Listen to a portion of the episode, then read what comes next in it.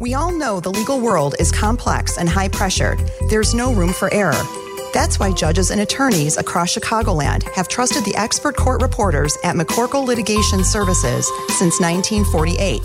McCorkle Litigation Services has accurately recorded every word from thousands of legal proceedings. McCorkle Litigation Services provides the legal community with peace of mind, transcribing testimony and depositions that can be used reliably by jurors, judges, and attorneys. For all of your legal support needs, contact McCorkle Litigation Services online at McCorkleLitigation.com. It is our final guest segment of the Legal Face-Off show here on WJN Radio, and it's the Crain's Notable Women in Law. Our first prominent guest is actually the host of the show. She is Tina Martini. Hi, Tina. Welcome back. Hello. How's everyone doing? We also have Jennifer Kennedy, who's a partner at Lock Lord LLP. Hi, Jennifer. Hello. Lindsay Page Marcus, principal at Chewheck and Texan. Hi, Lindsay. Hi. And Rachel Cowan, who's a partner in McDermott, Will, and Emery here in Chicago. All of you, welcome to the show. Rachel, how are you? Good. Thank you for having me. All right, Rich, take it away. Well, welcome, and the heartiest of congratulations to you all for very notable achievements, being in the Notable Women in Law as put together by Crain's, the 2020 list. So big congratulations to, of course, Tina, who is well deserving of this honor, as well as all of you. So congratulations. Thank you. Absolutely. Rachel, you just got to unmute yourself if you don't mind. There you go. So obviously, we were going to have all 124 winners, but that would have been a very challenging Zoom. So we think we have a great representation of the list in front of us. So we'll just go around the panel here and ask you some questions about what this means to you. And also, you know, this is obviously a really challenging time, not just for, you know, female lawyers, but all of us in the era of COVID. We're all, you know, working through that, some very successfully and some are still having challenges. But I was interested, maybe Lindsay, starting with you, what your perspective is, particularly the challenges as a female lawyer during the COVID period, you know, and talk to us maybe about you or maybe some colleagues who are, challenged by some of the issues unique to females, including a lot of attorneys who are, you know, working from home, but also helping with their kids. Maybe they're raising their kid. Maybe they're helping with e-learning. My son is right down the hall and, you know, he's engaged in it now. So that's something that I think is still much more represented by female lawyers than their male counterparts. Can you speak to some of the challenges? Sure. So I'm actually a new mother myself. I had a little boy on my own last summer. And in my practice and with my team, I didn't take a formal maternity leave. So I've teased that in some ways, the silver lining for COVID with me has been a belated maternity leave. So although my practice in trust and estates has never been busier, it's been a welcome surprise and a delight to be able to spend so much more time with my son on a regular basis, even in between Zoom meetings. But I think you hit the nail on the head that everyone, regardless of the age of their children, or even those that don't have children at home, might be caring for a loved one who's elderly in some way. I think the current environment is presenting unique challenges to all of us in terms of time and being there and being present. And I think, unfortunately, in many instances, especially for single mothers, but even for those who are married and have a spouse or partner to support them, both of those spouses are faced with extraordinary demands with the Zoom e-learning environment. So my team has been figuring it out as they go. And as a firm, Chewheck and Texan, we've been trying to be as supportive as we can and flexible in terms of accommodating different hours, things like that. And I try and schedule things with those working parents with children at home whenever's most convenient for them. Jennifer, just yesterday, an attorney compensation study by the legal recruiting firm Major Hagen at Africa revealed that male equity partners in major law firms saw an increase of 42% in their overall compensation over the last decade as compared. And I was really shocked by this number, given where we are, 22% of female counterparts. Talk to us about the continuing challenges to achieve pay equity for women in the legal field? I think it's an ongoing challenge. I think a lot of compensation formulas are pretty objective, but the issue really isn't the objective formula. It's sort of the structural issues that are in place that prevent women from succeeding and developing the business they need to be compensated at the same level as men. Like you said, most of the women are staying home. We have female partners here who are virtual learning with their kids and having to work, 8 to noon and then, 9 to 1 in the morning. And then yet they're supposed to be out developing business as well. And I think that is the bigger challenge, not so much the formula itself, because business is business and numbers are numbers. And I think we need to do a better job, particularly now with the challenges that you've raised, Rich, about what COVID has done to our women. I lose sleep at night worrying about losing our women. And we have done in leadership at my firm, we've taken mental health surveys, we've created affinity groups for our working moms because they may decide it's not worth it. It's too much pressure on them.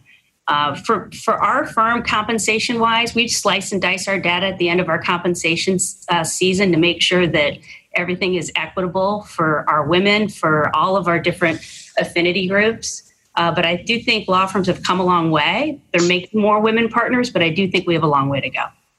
Rachel, on that issue, we're also the other challenging piece during COVID to attorneys is the massive layoffs we're seeing, right? Especially the bigger firms. There was news this week of some additional layoffs, many of which were attorneys. So, the inequality in pay among genders coupled with layoffs, this is a very difficult time to be a female lawyer in many respects. Yeah, so I would actually say that the layoffs, I think, have been less of a challenge because I think a lot of law firms learned their lesson from the 2008 downturn that where you don't want the layoffs are at the young talent level who are up and coming. And so I think the issues that affect business development probably affect partner security at the highest level where we're already probably underrepresented. But for young lawyers, I think 50% of law school graduates are women. And at the associate ranks, they remain very well represented. And I do think that we are making every effort not to lay young lawyers off and that we're expecting that when the business resumes, when we resume a normal society, those are the young, talented people that we want to continue to have. So there, I do think it's a little bit less impactful on young women right now. Rachel just talked about young attorneys, and that's a great segue to something I know is very important to you as a leader in the, not just Chicago, but really in the entire universe of female lawyers, which is leadership, bringing young attorneys up, and especially, mentoring and helping young female lawyers achieve the status that you all have achieved. So what are your thoughts on that? And what do you think other female attorneys and also just, all attorneys can do to bring up the next generation of female leaders in our community?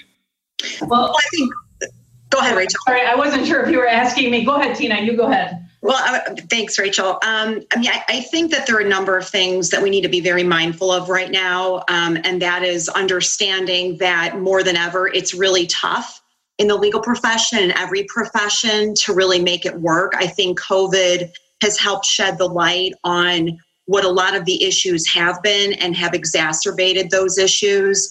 It's something that McDermott's very committed to, and we actually had a group meeting yesterday to discuss the importance of making sure that when it comes to mentoring and training and just being good role models for people, that especially as we continue to work remotely, that we go out of our way to make sure that our young talent, especially women, but obviously men too, that they know that we're here for them and that we adapt the way in which we work in order to make sure that we train people on, not just a weekly basis, that we're not just there for reviews, but we're there for them every day, both in terms of learning the substance, but also learning how to manage clients, as well as helping them and guiding them to help them manage their lives, especially at inflection points, to be able to continue to succeed and to adapt themselves professionally and personally so that they're in this for the long haul.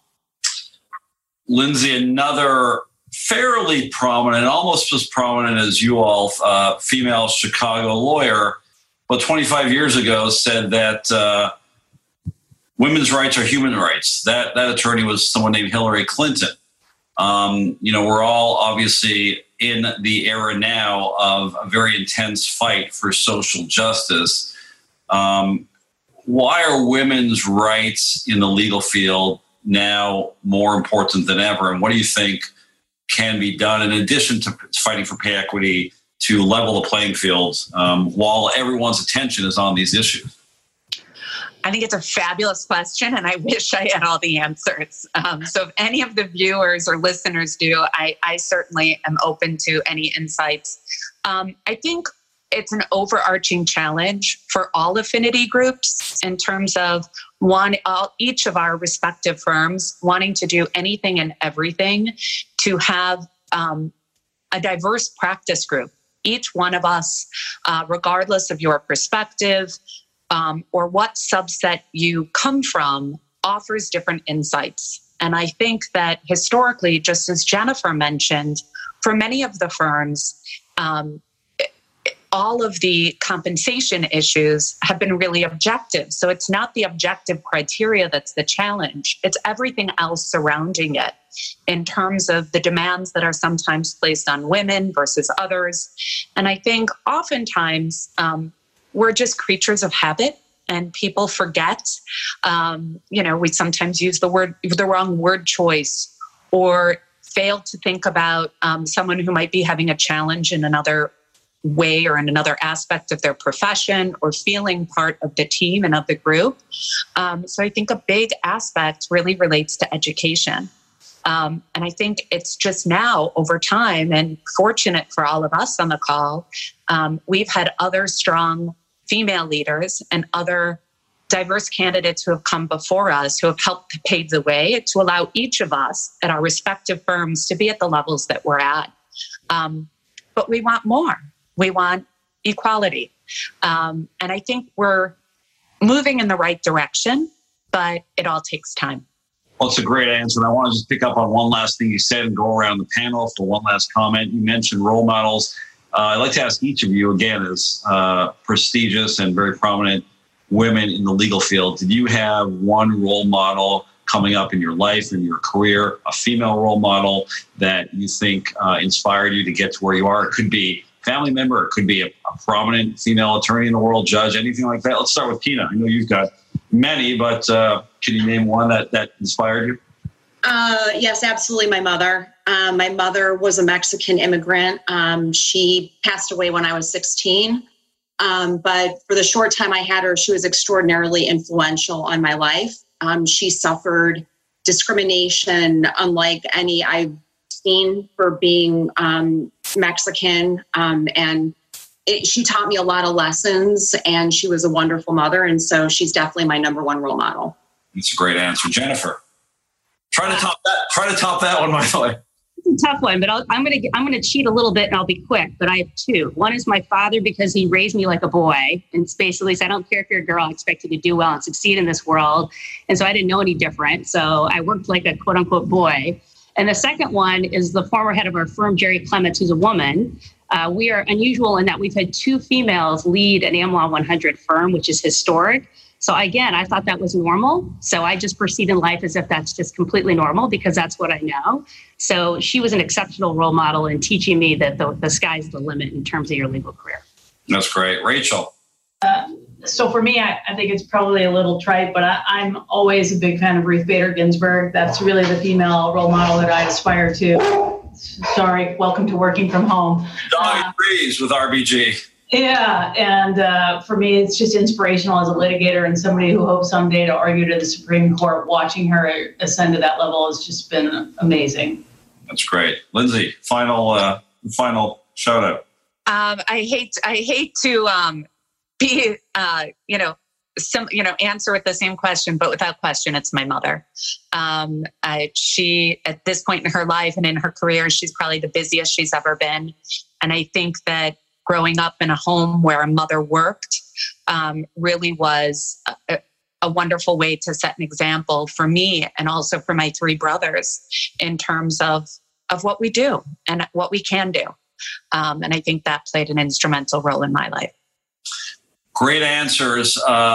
Lindsay Marcus, Rachel Cohen, Jennifer Kennedy, and of course, WGN superstar, Tina Martini. You are all Crain's 2020 Notable Women in Law. Congratulations again.